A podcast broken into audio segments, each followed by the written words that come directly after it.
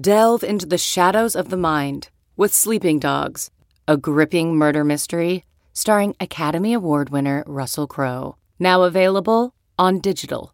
Crowe portrays an ex homicide detective unraveling a brutal murder he can't recall. Uncovering secrets from his past, he learns a chilling truth. It's best to let sleeping dogs lie. Visit sleepingdogsmovie.com slash Wondery to watch Sleeping Dogs, now on digital. That's sleepingdogsmovie.com slash Wondery. CarMax is putting peace of mind back in car shopping by putting you in the driver's seat to find a ride that's right for you. Because at CarMax, we believe you shouldn't just settle for a car. You should love your car. That's why every car we sell is CarMax certified quality so you can be sure with upfront pricing that's the same for every customer. So don't settle. Find love at first drive and start shopping now at CarMax.com. CarMax, the way car buying should be. All right, welcome to the podcast. It is uh, Thursday, just after noon. The NBA just uh, announced, or the players announced, they're going to continue playing this weekend. So that's where we're at right now. They're going to start back, perhaps Friday is what I was told, but we'll see what actually happens.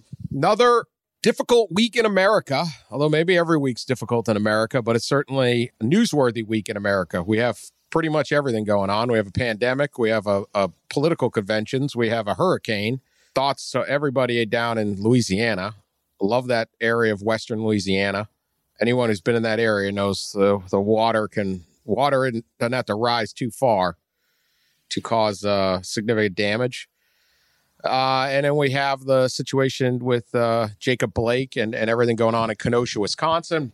Uh, obviously, we discussed this in the spring when it came to George Floyd. I mean, this is a college football podcast. We are trying to be the break from regular news, try not to talk about much other than college football and really stupid news. It's usually the extent of our news coverage is animal attacks, drunken misbehavior, and legal arguments are surrounding gentlemen's clubs. Stay in our lane. But that's, Don't that's forget good. we try wars. to stay in our we'll, lane. We'll, we'll get chicken wars in there too. yeah, chicken wars. Uh, I mean, we really do branch out, but here we are, and obviously, there's no sticking to sports when you know situations like this arise. And and quite honestly, I mean, the NBA shut down for a night. Uh, Boston College canceled practice on Friday. Uh, there may be more later in the day. I don't know. See if any other teams. South Florida. South Florida did. Okay. Who else? Anyone else? That's uh, that's all we got as of now. Twelve fourteen Eastern time. So here we are. Uh, this is the this is the spot we're in. We would love to be uh, breaking down a whole slate of games this weekend. That's not what 2020 had in mind. So I, I guess we can, you know, we do think it's important when white people talk about these things as well as others. I think we all agree on that. I, you know, uh, these incidents are just too repetitive and difficult. You know, they just keep keep happening and happening and happening, and uh, unfortunate all around. I my whole thing, and I, I worked on a story this week when the Detroit Lions skip practice. Is when you talk to or you listen to, you know, over Zoom these interviews with some of the players and coaches, particularly white ones, is they got like Matthew Stafford, their quarterback, was talking about how lucky and privileged he was to be able to sit in a room and listen to other perspectives for four hours. Uh, life unlike his, uh, situations unlike his. And that's what's moved him. You know, he talked about the pain of hearing the voices and the stories that people told uh, that they've never told publicly. And there's a lot of, you know, people don't want to step out and say, well, this is what happened to me, but it, it might have happened to them. I think my one thing about all this is listening seems to be a lost art in this country. Uh, anytime anything happens, everyone just, re- not everybody, but a lot of people retreat to their corner and start screaming. Yep. And uh, I don't know what the problem would be to listen. A- and that can be listening to African American men telling their situation. It can be listening to the perspective of police officers who want real change and, you know, the, the, the good officers that want a better system. Uh, I, I don't know why that became such a negative these days, but it is. You know, I, I look at these people were really, was, there's nowhere to turn for dialogue. Like the the internet's just so awful, and the the news stations, you know, I hate, and and they're pretty awful. And it's like, but what I would say, so I don't know if this is even a big opinion, but you saw it online. But these players, these NBA players, you, you know, they were protesting in literally the most nonviolent fashion imaginable. Yeah. All they did was not Mhm. play basketball. Yeah. Okay. Don't sit there and say, well, it's the, I don't want to listen because of the looting. I don't want to listen to him because of vandalism. I don't want to listen to him because it was during the national anthem. I don't want to listen to what could they have done less violent, less confrontational than we're not going to play basketball. We're going to have a couple meetings in a hotel in Disney World.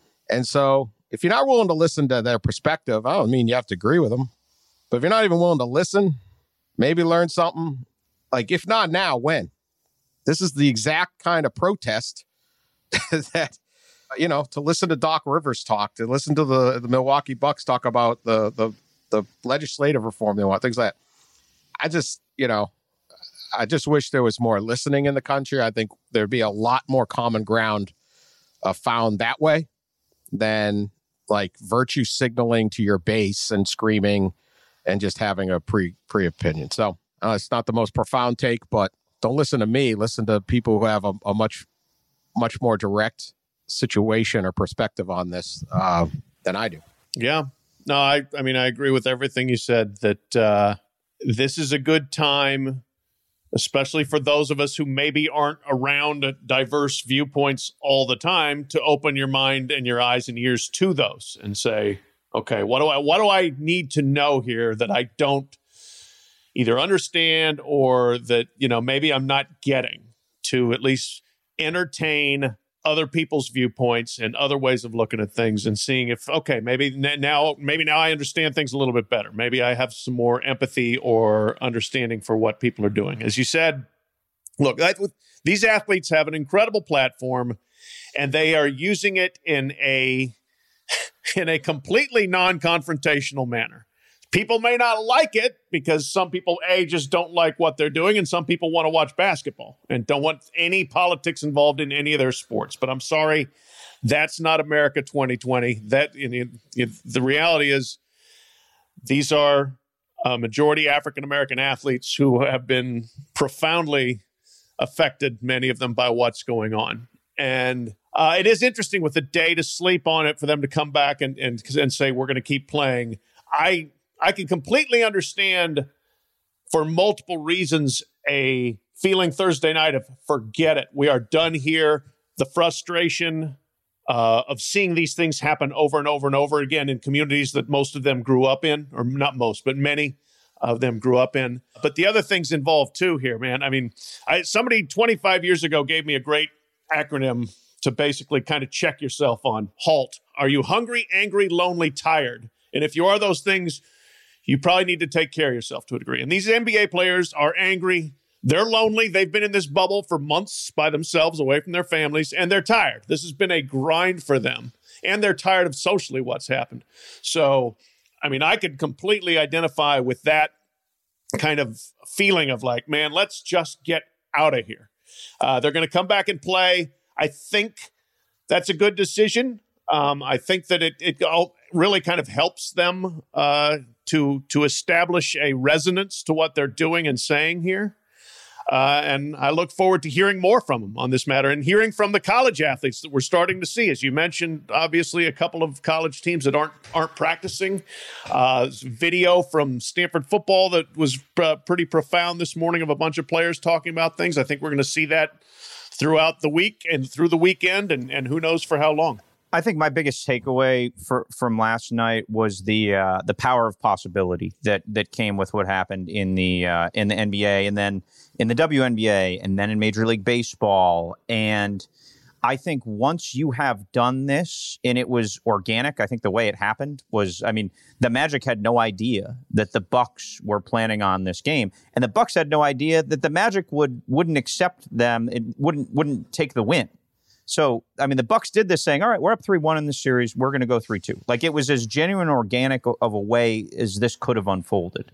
And, you know, look, we live in an era of just like fall criticism. And whenever something happens, you can already predict how one side is going to criticize and the other side is going to criticize. It's it's a terrible canned industry that is that has emerged in, in modern in modern media. So of course, the criticism is well, they don't even have a reason they're doing it.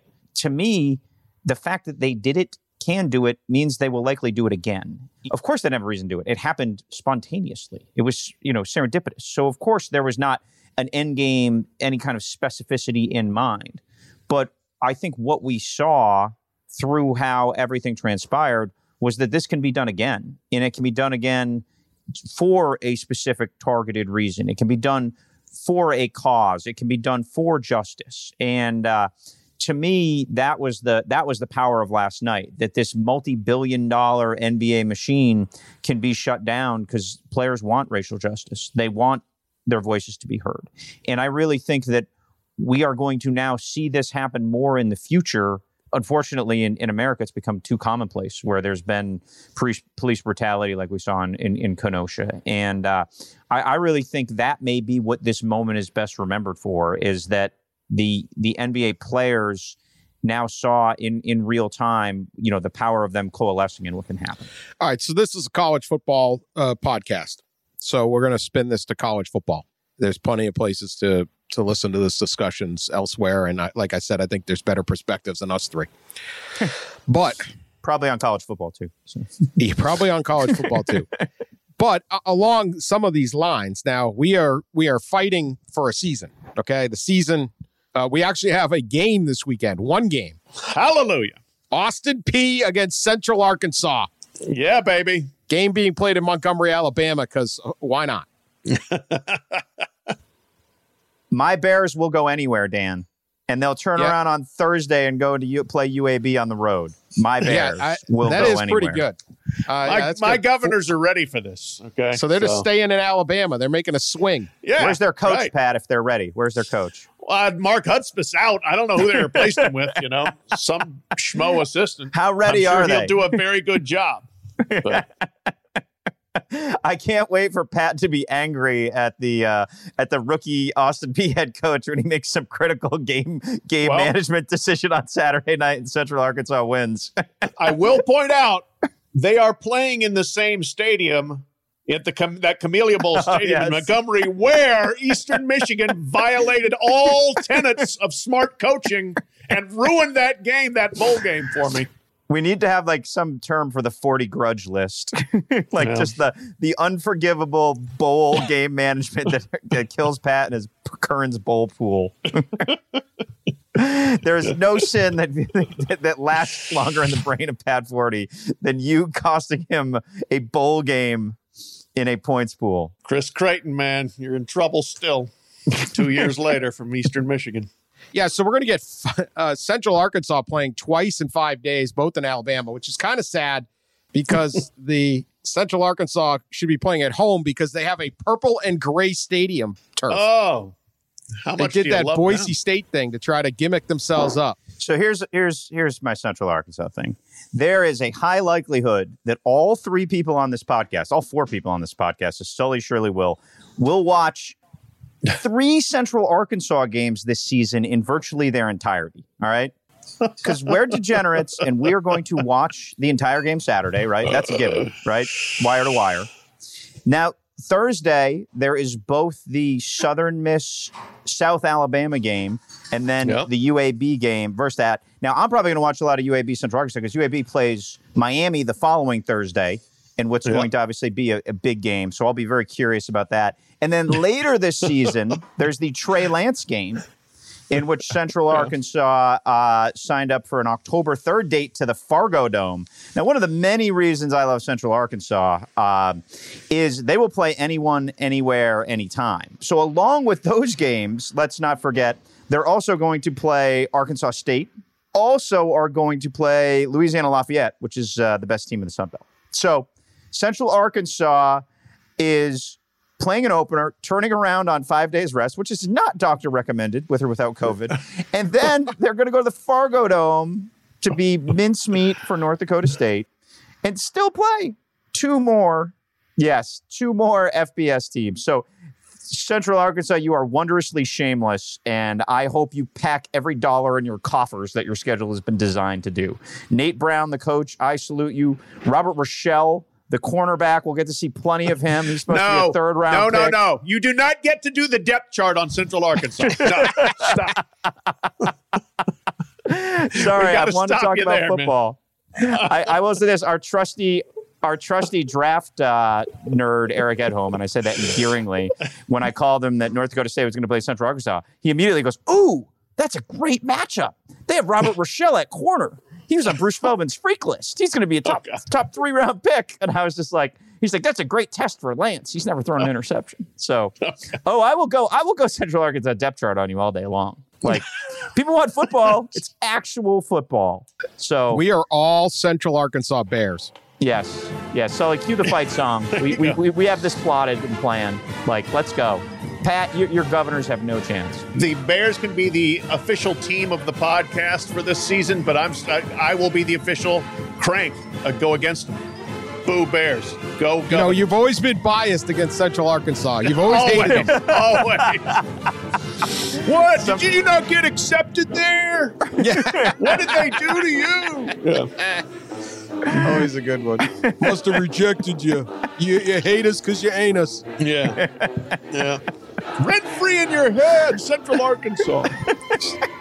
Conway, Arkansas. I, It's gonna be hard to stay Central socially Arkansas distant in Conway on Saturday night. All right. Yeah. It's gonna be hard to stay socially distant. But Oh. when the Bears are ripping through Austin Peay. Isn't really all of Arkansas central? Like it's just it's this little square. it doesn't seem like it doesn't seem like it'd be directional. They're going to like hang out along the Coosa River on their five days in between Montgomery and Birmingham. Just, you know, what they're going to do. Yeah, it's a real road trip. Yeah. Yeah. Gotta gotta gotta give them credit. They're just they're just going for it. Uh, it's good scheduling. Well, hey, UCA baby. Did you They've had some bust home from Montgomery teams. and then bust to Birmingham two days later, three days later? Oh no, no, no. You you you stay you stay in Birmingham. Uh, if I don't know, I don't know how good the budget is these days at Central Arkansas, but if you can get that Marriott on 280 and you hang out at that Oh, little yeah. shopping center area there and chill for a few I'm days. embarrassed to admit how many times I've drank with you in that Marriott in that shopping center, Pat. It's like very Yeah. sad to be honest. We've been there. We've Yes. been there. It's also the Marriott for the Talladega. Uh, Right off yeah, the Well, anyway, so we have a game uh, as I was getting to until we got really excited about Central Arkansas and their their gray and purple field. I do like I don't know if they have any home games, but they do have the gray and purple field. Uh, So the, my my question is, would could you know we we we've struggled through COVID, and it seems like we're going to get something done here. Lord knows what this season is going to look like, but I can't see Central Arkansas. And Au- there will be a season. There will be something. Yep. I'm pretty confident. We're going to kick off. but off. now we have this, and so the NBA shut down. Could college football get shut down? Could some teams boycott? I think if you think you say no, you're crazy. First off, this is 2020. Okay, Yeah. unprecedented is just that's just the daily thing. It's total chaos in this country right now. It's just this is what we we do. Unprecedented is the precedent. yeah, pretty much. B, there could be, there will be another incident with police. Uh, I, I don't know when. I hope there isn't, but it's like saying there'll never be another mass shooting in this country. Well, psh, yeah. Give me a break. there's going to be. It's Mm-hmm. just we don't know when. And I don't know how long this is going to stretch out. I don't know if the NFL is going to get involved, but and look, if that's if that's what the players want to do, or if that makes meaningful change, I'm not criticizing. I'm looking at it from our perspective of is there going to be a season, but this could be a huge, you know, a huge thing. Uh, it, it- certainly in a lot of a lot of places, there is a great love of college football among the populace, and a lot less love of NBA basketball. So I'm not sure that you're really hitting any. You know, I found like on social media last night when I was looking, the people angriest about the NBA not playing were the people who had already said they never will watch the NBA. Like, most of the NBA fans are like, "Yeah, good, that's cool." Yeah. Right. Right. I- like, I'm completely outraged. I'm really not going to watch them now. Okay, well, there you go. Or they're worried. I like when they're worried about the league uh, business model failing and all the players going broke. Uh, Yeah. They'll be all right. Yeah, I think so. You know, I, I I never would have thought an NFL team would skip a practice, and that not only did the Lions do it, and now everyone, a bunch of people did it, but here we are. So who knows? And uh, how quickly, you know, this is college. College kids are are, I mean, if anybody is prone to demonstrations, it's college students historically. So I think anything could happen here. I don't I don't know what how this plays out in in the season. I think a lot of college football teams are maybe a little fortunate that this is happening this week when it isn't a game week though. Uh, I think you're right. I think you're right. I think that uh, I, I, it would be naive to assume that there aren't at least conversations going on of should we do this? How would we do this? Would anybody else do it with us? If you know, and I am totally randomly just throwing something out. You know, if if Georgia Tech says we're not going to play, well, is is you know is is Virginia going to join them? Is Virginia Tech? You know, the ACC has that kind of first weekend. Um, September 10th they start, and then the Thursday night game, and then they play on the 12th. A lot of them. Would there could there be a league wide thing where they say, yeah, we're not going to do it? I. I, I don't know if it's going to happen, and you're right, Dan, that, that the time for the emotions to come down a little bit could change things. But if you are sitting there as either a fan or an administrator or a coach and thinking, ah, that's never going to happen, then you're you're naive. You better you better be in touch with what your what your players are thinking. So I called uh, Craig Robinson Wednesday night. He is uh, probably best known for being the first brother-in-law, uh, Michelle Obama's brother, Barack's brother-in-law, who was also the head coach at Brown for a couple of years, and then he was at Oregon State for uh, for a handful of years. And he actually went and worked for the Bucks and then the uh, the Knicks in NBA front offices. And he's now the head of the NABC, which is a uh, position that has probably been let's just say under optimized uh, perhaps by its uh, by its predecessor. Is that the nicest way i can say it? Uh, riddled riddled with apathy and irrelevance might be a little meaner way to say it. But um, so anyway craig robinson is one of the most impressive people you will ever meet in uh, in college athletics. And you know, we were just walking through a little bit of his perspective obviously the intersection of basketball and politics i don't, I don't think there's many many folks in the athletic space who have more expertise than craig he was you know integral in the campaign trail for the uh, for the obamas in 07 and 08 and at the end of the conversation, you know, I just kind of asked him, "How do you think this this translates to college basketball specifically? Because it will certainly resonate. It will certainly reverberate in some way." And you know, we we just were kind of talking, and he was like, "Well, we have the pandemic. We have the you know whether we're going to play. Can we play in a bubble?" Then we're going to have name, image, and likeness. We have the, like he just started listing all of the things sort of facing the sport. So it's like it's like hard to say ga- if we don't know games will be played. It's hard to say that a game will be skipped or a protest will happen. So it's just like it's it's all very 2020, right? Like I fully expect there to be protests. Remember, there was always like those sort of stories, myth or not, that like the UNLV team in the early 90s, and this is before I was Yeah. really covering it. Pat was there. Pat was a veteran by then in the early 90s. Um, like, but there was always like a, like, a, a notion that they they pondered walking out. More recently, Wisconsin, uh, you know, in the last 10 years uh, when they were in the Final Four, there was like you know chatter and notion and. I, I really think again the, the power of possibility from what the NBA did the other night will will reverberate in a lot of different areas, and, and I think you're naive to think you won't see it in college football, you won't see it in college basketball.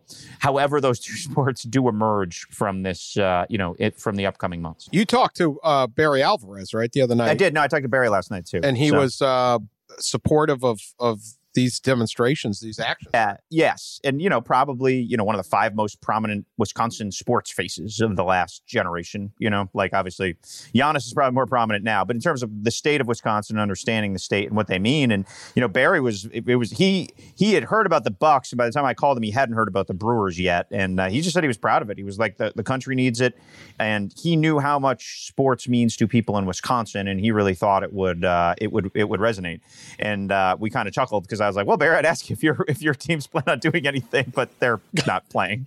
So, Oh, we you- had you stuck we- no, I didn't stick it to it. We we kind of went back and forth and had a uh, had a chuck, had a chuckle about it, and they're not even on campus because I you know I kind of said, are people around to work out? Could they stop working out? And he's like, no, they're not even back to Labor Day, so it, there's there's not the uh, time for it. But uh, you know, he was clearly cognizant and very respectful of of a very significant moment. As you might expect, uh, there are lawyers involved in the uh, Big Ten decision. I think there already were, but we just had a lawsuit filed on uh, Thursday by uh, eight University of Nebraska Cornhusker football players uh, are suing the Big Ten and seeking to have uh, a reversal. According to the Omaha World Herald, I've not reviewed the the lawsuit yet. That's what every every time you want to comment from somebody, they was we haven't reviewed the lawsuit yet, so we can't comment. right. Um, I'll comment. They're seeking a reversal of its decision to postpone the fall sports season, and they're seeking greater clarity into how league leadership arrived at the conclusion. I, they put it this way I would say this lawsuit's going nowhere. But again, I just recently warned us all not to predict anything. you imagine if some like some judge somewhere is like, nah, you guys are playing. I don't believe that's that's possible. But anyway, uh, we got we got a lawsuit, man. We got a lawsuit. Uh, this is from the attorney. This lawsuit isn't about money or damage. It's about real life relief. These student athletes have followed all the precautions, underwent regular testing, and lived according to the prescribed guidelines of the world class experts at the University of Nebraska Medical Center, all for the chance to play football in September. Sadly, these students will have no recourse other than filing a lawsuit against their conference. My initial thing is of all the things going on in the country, the uh, fact that some Nebraska football players might have to wait a couple months is uh, cry me a cry me a river. But uh, here we are. What do you think? Can we get some success? Will people's court this? Could, could could this happen? You want it to happen? I don't. Let's let's break this down, Judge Judy. Oh goodness, I, I I I'm I'm pleased to see one thing at least. They they've taken mommy and daddy off of the off the lawsuit, right? So this is at least now these are player players that are suing. So even though I am sure mom and dad are pulling all the strings behind the behind the scenes, at least it doesn't say, uh, you know, dear Big Ten Conference, mom and dad are suing you. So congratulations on that. I think if you're going to try to say that there is a contract or something between the players and the conference, I I, I don't think this lawsuit stands a great chance. And again, I am I continue to be astounded at the inability of people to walk away from a not outrageous decision. You know, again, this is not one conference that just out of the blue said we're not playing and you know that that they they were totally on an island like this. It's it's not the way it is and I think that there are plenty of justifiable reasons why the Big 10 did what it did. Maybe it did it too soon. But even that's kind of funny because I remember people like ADs and conference commissioners, everything saying, well, June 15th, we need an answer. June 30th, we've got to have an answer. July 15th, we have got to have an answer. They do it in like mid August. Oh, ah, it's too soon. It's like, it's just another example of how nuts everything has gotten. But fine, sue away. I don't like your chances, guys. Yeah, I don't think uh, the District Court of Lancaster County is going to make the entire Big Ten play football in a pandemic because a couple of parents, because it really was the parents of these players, had their panties in a twist. Like, I, I just don't think any of this is predicated in reality. And it, it's interesting how many Big Ten programs have also been really quiet about what's happened too. Like that, like that that silence probably deserves more attention than the Nebraska, Iowa, Ohio State contingent. I'm, I'm surprised Randy Wade didn't get his name on that lawsuit because he hasn't, uh, you know, he's, He's been mad. he's been a peach. He's been a peach in all this. Uh, you know, and there's been some carping from some other some other places too. But there's also places that that they clearly weren't comfortable playing. Like there was uh there was there was something out there that you know Minnesota they they pulled you know uh, the players and like every single one of them was like yeah and they obviously have a teammate too who's uh who's immunocompromised uh, Casey Martin I believe his name is the uh, the young man who uh, who overcame multiple bouts of cancer. Cancer, So like yeah. I just I really think that uh there has been a lot of crazy in the Big Ten. I would think like Nebraska would be like the, you know, they're the kind of crazy like you have to call the police on, whereas the other ones are just like your run of the mill crazy. And so this is not not surprising. Ohio State, you might need to call the police. Yeah, too. no, they've they've they've been right. They've been right up there. So um, yes, and the only people more mad about what, what Nebraska that Nebraska being canceled than the parents and the fans are in the Nebraska media, which has not like which has not exactly looked at this situation with the most balanced um, of fervor. So they they have uh, yeah they have been they've been stoking the flames a lot more so than uh, viewing it through a prism of pragmatism. Yeah, uh, seems to be they're upset here. They're they're claiming that uh, they want to know whether a vote was actually taken, which I, you know, because according to the bylaws, a real vote has to happen. That's kind of uh, having read through this, Mhm. uh, and they're saying they're being uh, their contract is being breached because they don't have the opportunity to market themselves and prepare for a professional career. At least they're not pulling out the. But Lincoln, Nebraska is going to lose so much money. yeah. It's Yeah, just a dumb argument. All those Yeah. people already live in Nebraska. They'll spend their money elsewhere. it's not Right. lost money. It's just sent somewhere else.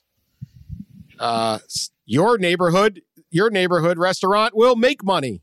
We discussed this, but even if they play the games, very few people in the stands, very few people in the hotels, very few people in the restaurants. You're already losing money if you play the games. But anyway, I like a good lawsuit. I mean, get after it. Uh, Mike Flood, lead attorney from Jewell and Collins, attorneys at law, established 1956. I'm sure they do a bang up job out there in Nebraska. If you need any uh, legal representation, Mike Flood will be there. Curt Flood. Free plug right there. Uh, I'm hoping this judge just comes out and just just puts a whopper on there. You, you ever you ever th- think when like wacky things happen in the SEC, you're almost like Paul Finebaum couldn't have written it any better. You know what I mean? Just in terms Yeah. of like Oh. craziness. This is like whoever the Paul Finebaum of Omaha is must be just having a field day. Like, Well, Just- The problem is the Big Ten doesn't have enough crazy, and then when they do, like this. So I wrote a column saying I thought that you know fighting for the the playing was actually good for the Nebraska because people are at least talking about them, and they're Yeah. kind of obsolete, and and it and I think there's a lot of people who want to play football. There's a lot of high school kids and coaches and parents and the football community want to play right now, and so the ability for for Scott Frost to be like help rallying that, I think is a good thing. Yeah. All I got for Nebraska fans is no, no, we weren't rocking the boat. Like they're too Right. Oh, nice. no. they can't play the villain. They don't want to be crazy. No, no, Well. we weren't doing anything. We were totally, and it's like that's not fun. Be Auburn, man. Be LSU. like be like damn Yeah. straight. Remember when George Car like George Carville will write those letters after a bad Oh, call? yeah, yeah, yeah. He'll like oh, yeah. he'll he'll write a letter to the commissioner of the SEC declaring, yeah. you know, be the dead Schembecklers and declare that there is a there's a Wolverine conspiracy against you. Eh, Do it, but the, the they just don't have the heart for it. No, Nebraska. they're too and that's all right. It's a good thing. We need we need more common ground and nice. We want that, but for our purposes, not so good right here. they're too sincere, and so they're like they are crazy about wanting to play, but they don't want to be perceived as crazy because they want to be perceived as nice people, and it hurts their feelings if you call them crazy. And this is the same thing like when they left the Big Twelve, and everybody's like, "Oh, you know, Nebraska's being high maintenance." So like, no, no, no, no, no, no. Texas is the problem. We would just like to go somewhere where we are appreciated, and it's like, see, this is, this is the same kind of passive aggressive approach here. Yeah. And I mean, look, they chased the money, blamed it on Texas Yeah. being crazy. They came and got the money. They've been getting their tails handed to them consistently now for about a decade. And, you know, like, look, they're like pining for the days of Bo Pelini, right? Like that's how that's how that's how bad it's uh, that's how bad it's gotten. I was looking at Frank Solich's record the other day. Like they would they would kill to have Frank Hell Solich yeah. type type success. And look, they've been playing in the most pe- one of the most pedestrian divisions in all of college football. They're not playing Sure. the SEC West gauntlet. All right, like No. if you Or the Big Ten your- East. yes, with all your resources and tradition.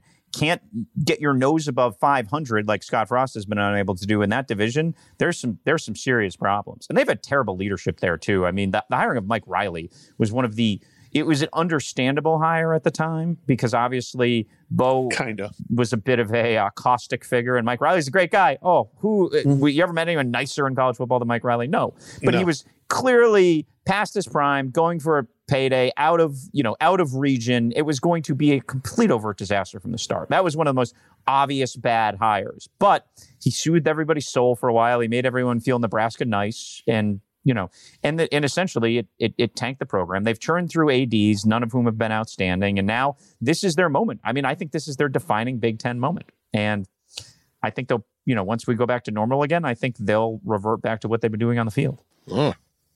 Man, it's tough. defining moment. Well, what, you got a better one? Finding moment. They, Uh, would they for lose them like so 50 far? To, no. they lose They like 50 up- to 3 in the Big 10 title game? They gave up 70 in the Big Ten title Oh, game. sorry. That's been their defining moment so far. Their one, t- their one time that. they made it. Brett Yeah. Bielema put 70 on them. They had the great Harvey Perlman as their chancellor. Oh, yeah. he was I one of the, Harvey. the strongest advocates for the Bowl Championship Series, and thus ran afoul with me on a few occasions. he once declared that no one wanted to play home games during the playoffs. I wrote a whole chapter about that. and talking about the economic impact I could have brought to Lincoln. I actually had a book signing for Death to the BCS in Lincoln at the at the University of Nebraska bookstore on the morning of a game, and Harvey Perlman came by Did he to, really? to yeah to to uh, defend himself, but he, it was That's pretty great. It was okay because he bought a book. Oh, okay. There you All right. It's like, hey, you buy the book, you, get- you get at it. I, I take Absolutely. all. Yeah, he wasn't too happy with me. 10 minutes of complaining time in exchange for twenty four ninety five for the book. That's ne- this is Nebraska nice though, right? Yeah. Like he stood in line, bought a book. I may or may not have signed it. He may or may not have had it signed, and then spent the time arguing with me, but then left. Love it. He's the damn chancellor of the school. He could have cut the line and just come up and just MF'd me all day, right? could have called me at any point. But he stood in line and bought a book. What a nice guy. I'm a total, totally the worst person in that fight. I feel bad for these I would college side with. Harvey Perlman over me.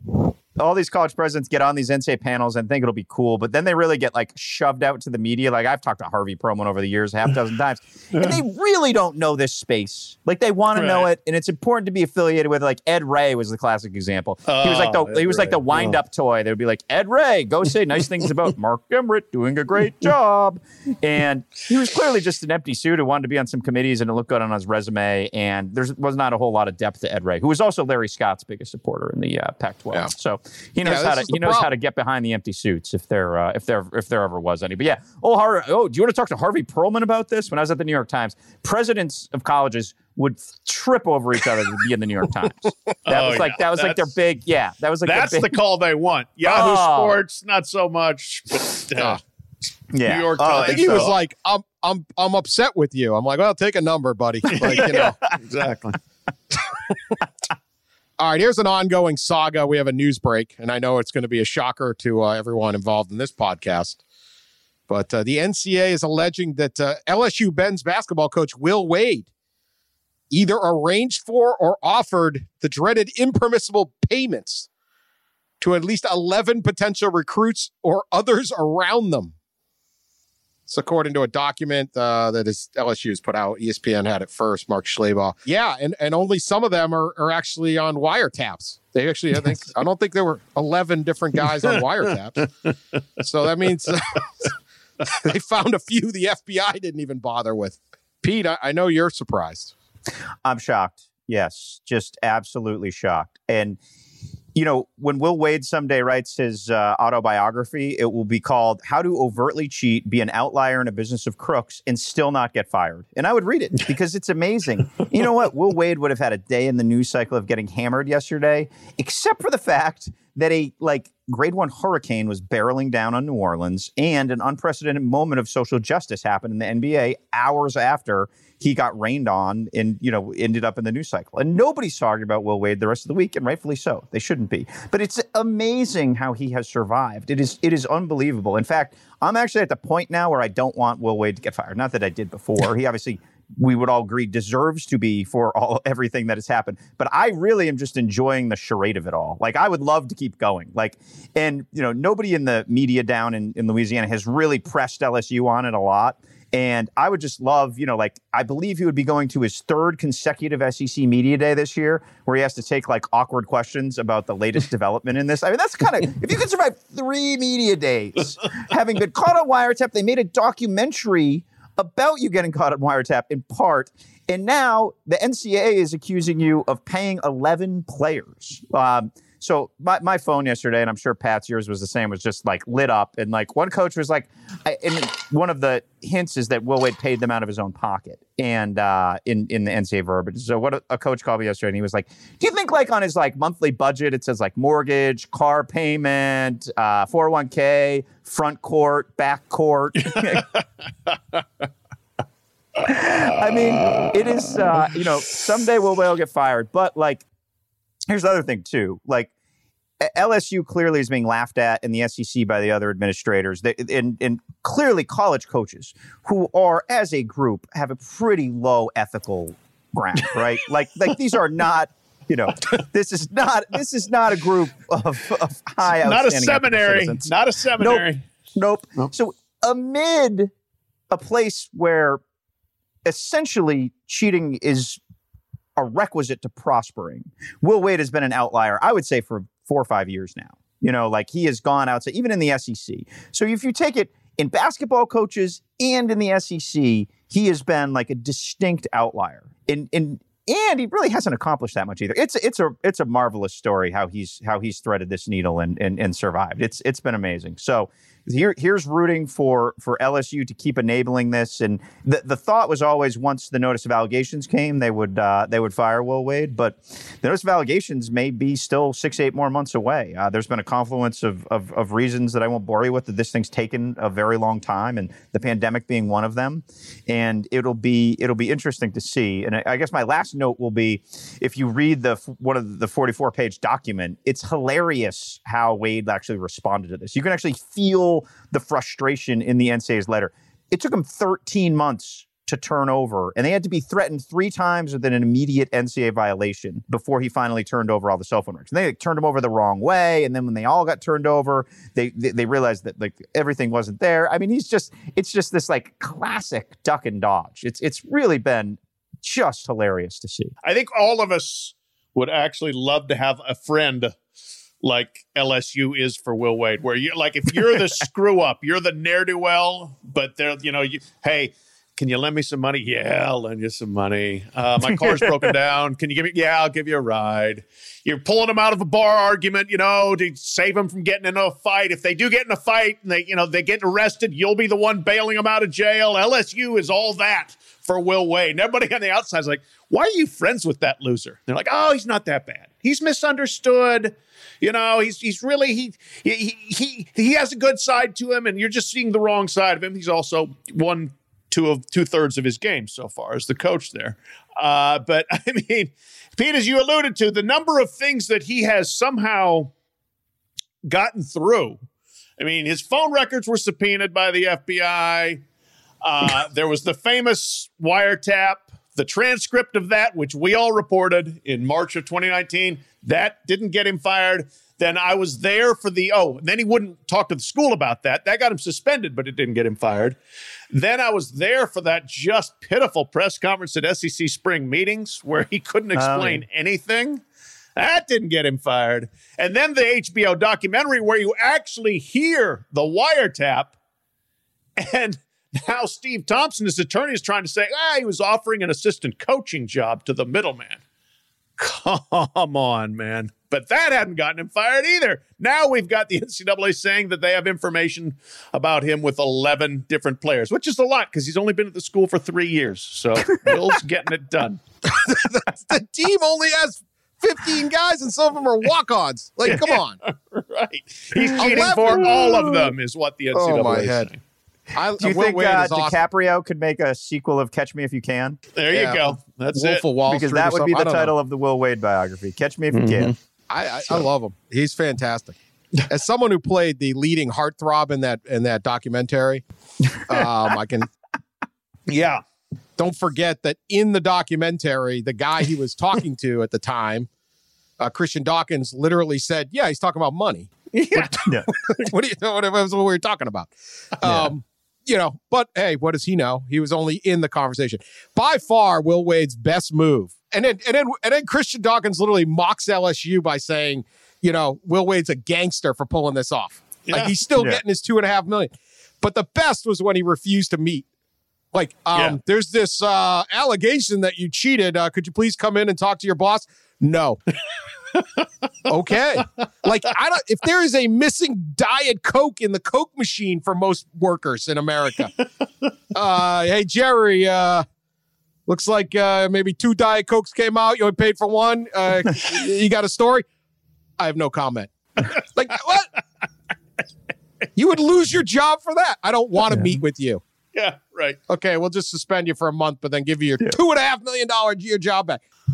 It's supposedly like LSU hasn't fired him because they don't want to pay him the buyout money. You really think Will Wade's going to sue LSU? How do you think Will Wade's Yeah, going to handle right. discovery? It took him 13 months to dig up his phone records and, and, and give him to the give him to the. He was basically playing three card Monty with them for like 13 months. Do you, do oh, you Oh, really yeah. think Will Wade's going to sue LSU? You really think that's going to go well? Like And this was like, this was NC State in the pioneering move of them all when they just stopped paying Mark Gottfried's yes, Yeah, right. buyout oh, and said, Yeah. "Come get it, Yeah, yeah. yes, come sue us." And, and I haven't seen more lawsuits from Nebraska football players than Mark Yes. Gottfried looking for his money. yes, that's, I mean, that was one of the great moves of all time. It was. NC State just being like, yeah. "What?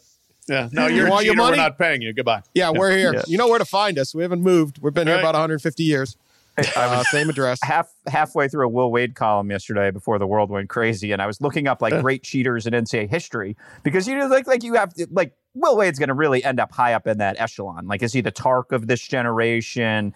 And then I see like Jim Harrick listed on them, and I was like, is Jim Harrick still on the bench at Cal State Northridge? And he is, and that just warmed my heart. Like Mark good. Gottfried is like Jim Harrick's like in his early 80s. Um, and he is on the bench at Cal State Northridge. And if there is a season, and if eventually, uh, you know, uh, NC State and, and Northridge get their NCAA comeuppance, which I would assume is coming um, in some form or another, wouldn't it be awesome if Jim Harrick was the interim coach at Cal State Northridge? Like, wouldn't that be like the most college basketball thing ever? That'd be, that'd be strong. Tremendous. That would be strong. Yeah. Well, anyway, that is um the, the best move Tark ever came up with was his way to never get fired as he became a tenured professor. Ooh. Uh, he did ended up resigning. teach? What was he a professor of? I don't know, but he, I, I'll have to check that out. I, I remember that one of his his job. Uh, he was you know he'd re- he renegotiate his contract like every three weeks, and uh, in one of them he he got the school. Uh, UNLV back in the day, maybe not the finest academic institution, so they made him a tenured professor. He's like, they can never fire me. Once he found out about this tenured thing, Oh, uh, so pretty good The stuff. Harvard of the desert, yeah, Harvard of the strip. the Harvard of uh yeah, the strip. Uh all right. a- And and speaking of great buyouts, we got to tip our cap to our man here. Jerry Falwell Oh. at Liberty. A couple things here. We didn't know. A lot of things we didn't know about Jerry Falwell at Liberty. First off, no surprise now that Jerry Falwell was not troubled at all that uh that Hugh Freeze was calling escorts on a telephone. You can pretty much see why that didn't really register as a problem for Jerry. Jerry's like, that's it. I'm getting the old right. Miss coach, and that's all he's been doing. This guy's kind of square compared to me. I, if I had known this much about Jerry Falwell, Liberty would have been my favorite team. this guy is awesome. You would have uh-huh. rejected the Jerry Falwell script in Hollywood, like religious right leader, pious, and everything. The pool boy? No, but no way anyone would believe the pool boy. The pool boy threesome. I mean, come on. it's pretty unbelievable. I mean, And don't come at us with your, you know, Jerry Falwell gets into politics. We would be having a field day here if this guy was the or the president at any school in America. Brown Absolutely. or Oh, like my yes, goodness. yes. When a when a when a, a guy who's trying to build a, a significant football program gets involved in a pool boy threesome that involves luxury yachts, Yeah. the Fontainebleau Hotel in South Beach, uh, a ten an ten point five million dollar buyout. I mean, this guy is phenomenal, straight gangster. Oh. Jerry Falwell. I didn't know. I, I, I had my doubts. He did. You're right, though. This is not a. He did everything but like get caught in a airport restroom and claim he had a wide stance. Just phenomenal. Yeah. And we've obviously I think been Liberty can of the recruit Hugh off of Freeze this. hire and the Ian McCaw hire. They make total sense now. They're Does. angels. That's in. Well, you know who's going to be the basketball coach eventually? Will Wade. Will Wade. Yeah. yeah, that'll hmm. be his rebound job. Well, way to be up there, Jerry. The, the, the job interview with Jerry Falwell and Hugh Freeze. And he he say, "So you were calling this escort?" And Hugh said, "Yes." So you still got the number? Uh, oh, and, his- and and follow up. You know, and there, there's a place here in Lynchburg. I can I can hook you up. Uh, let me tell you. oh, this you need to recruit Miami more often. a lot of good players down in Miami. Yeah, right. I want to get down the Fontainebleau. Look out for the pool boy. what the poor guy gets called a bo- boy, pool boy. Yeah, right. I mean, He's it's a not pool easy man. keeping- He's a pool man. Come on, show some respect the for the pH guy. levels and the chlorine. That's hard work. People are peeing in those pools. I, I don't think that's an easy job. I find that highly disrespectful. I've done that job as a lifeguard, not a pool boy, but as a lifeguard. Let me tell you, that's some difficult labor. That's the pool Got to boy. vacuum the pool early in the morning. I was also a pool boy growing up in high school. Fun fact. Sully, somebody- you were a pool boy. Did you guys ever get get linked into some like threesomes and real estate deals? Surprisingly, no threesomes or real estate deals in the Chattanooga pool industry, but uh, we did have plenty of dead cats and dead possums in the bottom of pool liners. It was a pretty gross setup. Really? What? Back that up. Dead cats? Yeah, yeah, yeah. Dead, dead cats, and that, that was just one, but it, still, like, it, there was a lot of nasty things underneath pool liners I had to clean out in my day. What the hell is going on? Sully called it the Chattanooga pool industry.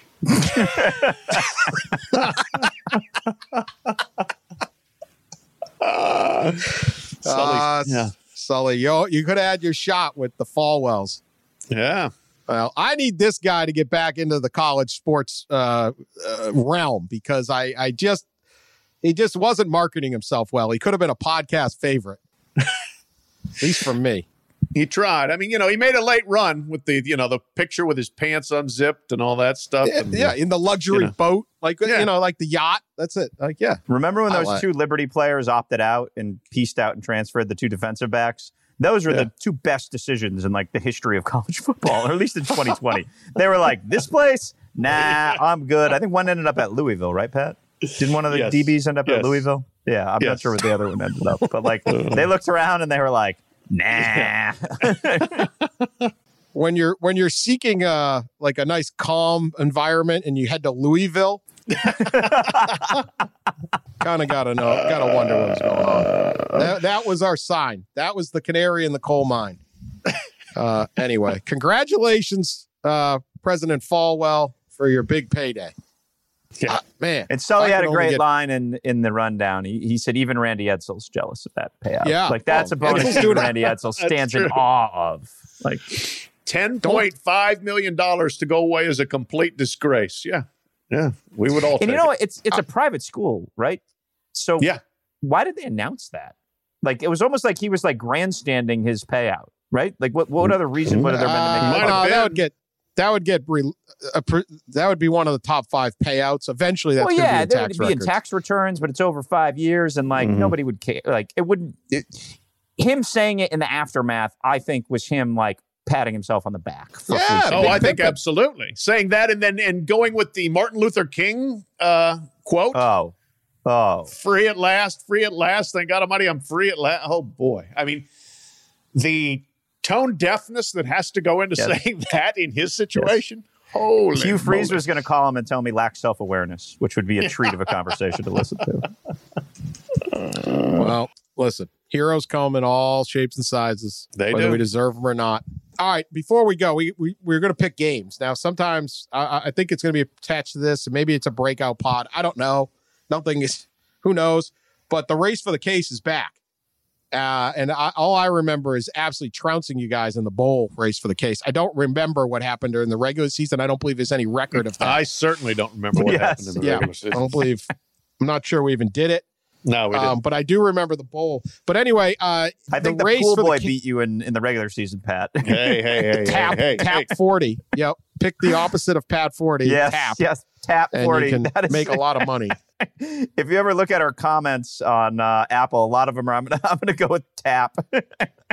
Again, the 2018 season, I do remember that one where I dominated. that, was a Dominated. while, that was a while ago. Well, let me So give you this one, Pat. You can only lose one game this weekend because there's only Yep. one getting played. Let's This bring it on. exactly the start of the Indy 500 where they go top speed as fast as possible. slow jog into the race this year. Uh, we have Central Arkansas giving up four and a half against Austin Peay. Neutral site, the Cramton Bowl in Montgomery. Central Arkansas is defending Southland co-champ. That is uh, FCS. And Austin Peay is uh, went 11 and 4 and won the Ohio Valley last year, also FCS. So uh, this is where we're at. we're picking a single game in week one, zero, FCS whatever you want to call it. Uh, but you know what? I'm taking it. What do you got? Who you got? Pat Forde, you start there. I love the Govs. Give me Austin Peay. Give me the points on the neutral field. They shook off the burden of Mark Hudspeth, who had been their coach. I don't know exactly what he did wrong, but he did something wrong to get fired in like June. Uh, they're going to be rejuvenated. They're a good quality program. They had been built up by Will Healy. Austin Peay wins and covers, or at least covers. So I've spent a lot of time on Central Arkansas, as you, as you can imagine. And as we were taping this podcast on Thursday, Eric Edholm tweeted out a story about Central Arkansas corner Robert Rochell. So I just want you to know that, like, I'm not the only one dialed into the Bears personnel. And look, if you're Central Arkansas, you are going to turn around and get hammered at UAB on Thursday, right? So you're just you're just throwing it all in to this opener in in Montgomery, and uh, you also like look like it's been a time of tumult in Clarksville for uh, for for Austin Peay. You have Hudspeth's, let's just say, mysterious departure. You have Marquase Lovings, the defensive line coach, getting promoted to the head coaching job. He's obviously a younger coach. He'll be making his debut. There's some uncertainty amongst the Govs. In Central Arkansas, we're certain. We are certain they're going to go collect as much cash as possible from this season. They are going to turn 2020 into a collegiate ATM, and it is going to start with a win in Montgomery on Saturday night. I think the Bears cruise to a win. It's my lock of the week. oh, there you go. So Austin Peay, the great story is back in uh, the 70s. They had uh, they had uh, Fly Williams, the Brooklyn playground legend, playing for their basketball team. Recruited by Leonard was, Hamilton. always got players, baby. Oh, oh yeah, always. always got players. I think they won a game in uh I don't know what 72 or 73. This is a long time ago. Pat, you might have been at that Jacksonville sub regional. Not sure, but yeah, that was uh, 73 or maybe even 74. I don't know. But yeah. Uh, the big were. line was uh, the fly is open. Let's go pee. Mm-hmm. Uh, you just can't go wrong. Great chant. All time great chant. We're still talking about it 40 uh, something years later. that said, I'm Central Arkansas Bear this week. Fine. Ain't Fine. no party like a Conway party. and uh, I agree with Pete. They're going to give it everything they got tonight and then take UAB big on Thursday. Uh, this is like an NFL schedule. One of the, and the NFL players complain yeah. about this schedule. But hey, look, Bills don't pay for themselves up there in Central Arkansas. So you go UCA. We'll see where we're at. Uh, all right, uh, that's it. That's the whole race for the case. But more games next week, including UTEP might play. We'll see. It's going to be wild. the season is here, though. We, I think we made it. Maybe. I, I'm nervous. Maybe we made it. 48 hours. Come on. Come on now. Come on. Are we white knuckling off the exit right now? Just trying to avoid black ice. What's going on? no, no, no. Yeah, the once snow. the once the once the season starts, that's when it really starts snowing. Yeah, you actually true. care. Yeah. Right. Yeah. Yeah. We ain't pulling into the Super 8 yet, Sully. we got a long way to go. Yeah. Uh, all right. Give us a nice uh, review, subscribe, share us on social media, and mostly be back when we uh, revisit everything on Monday. Talk to you then. I'm Mike Isikoff, Chief Investigative Correspondent for Yahoo News. And I'm Dan Klaidman, Editor in Chief of Yahoo News. We're the hosts of Skullduggery, a podcast that not only breaks down the news, but also breaks news. We deliver authoritative analysis while drawing intriguing historical parallels from our decades of covering DC scandals. With our current focus on the president and his administration's handling of the coronavirus, to the 2020 elections, we interview those helping to shape the stories. So subscribe to and download Skullduggery wherever you listen to your podcasts, and be sure to follow us on social media at Skullduggery Pod.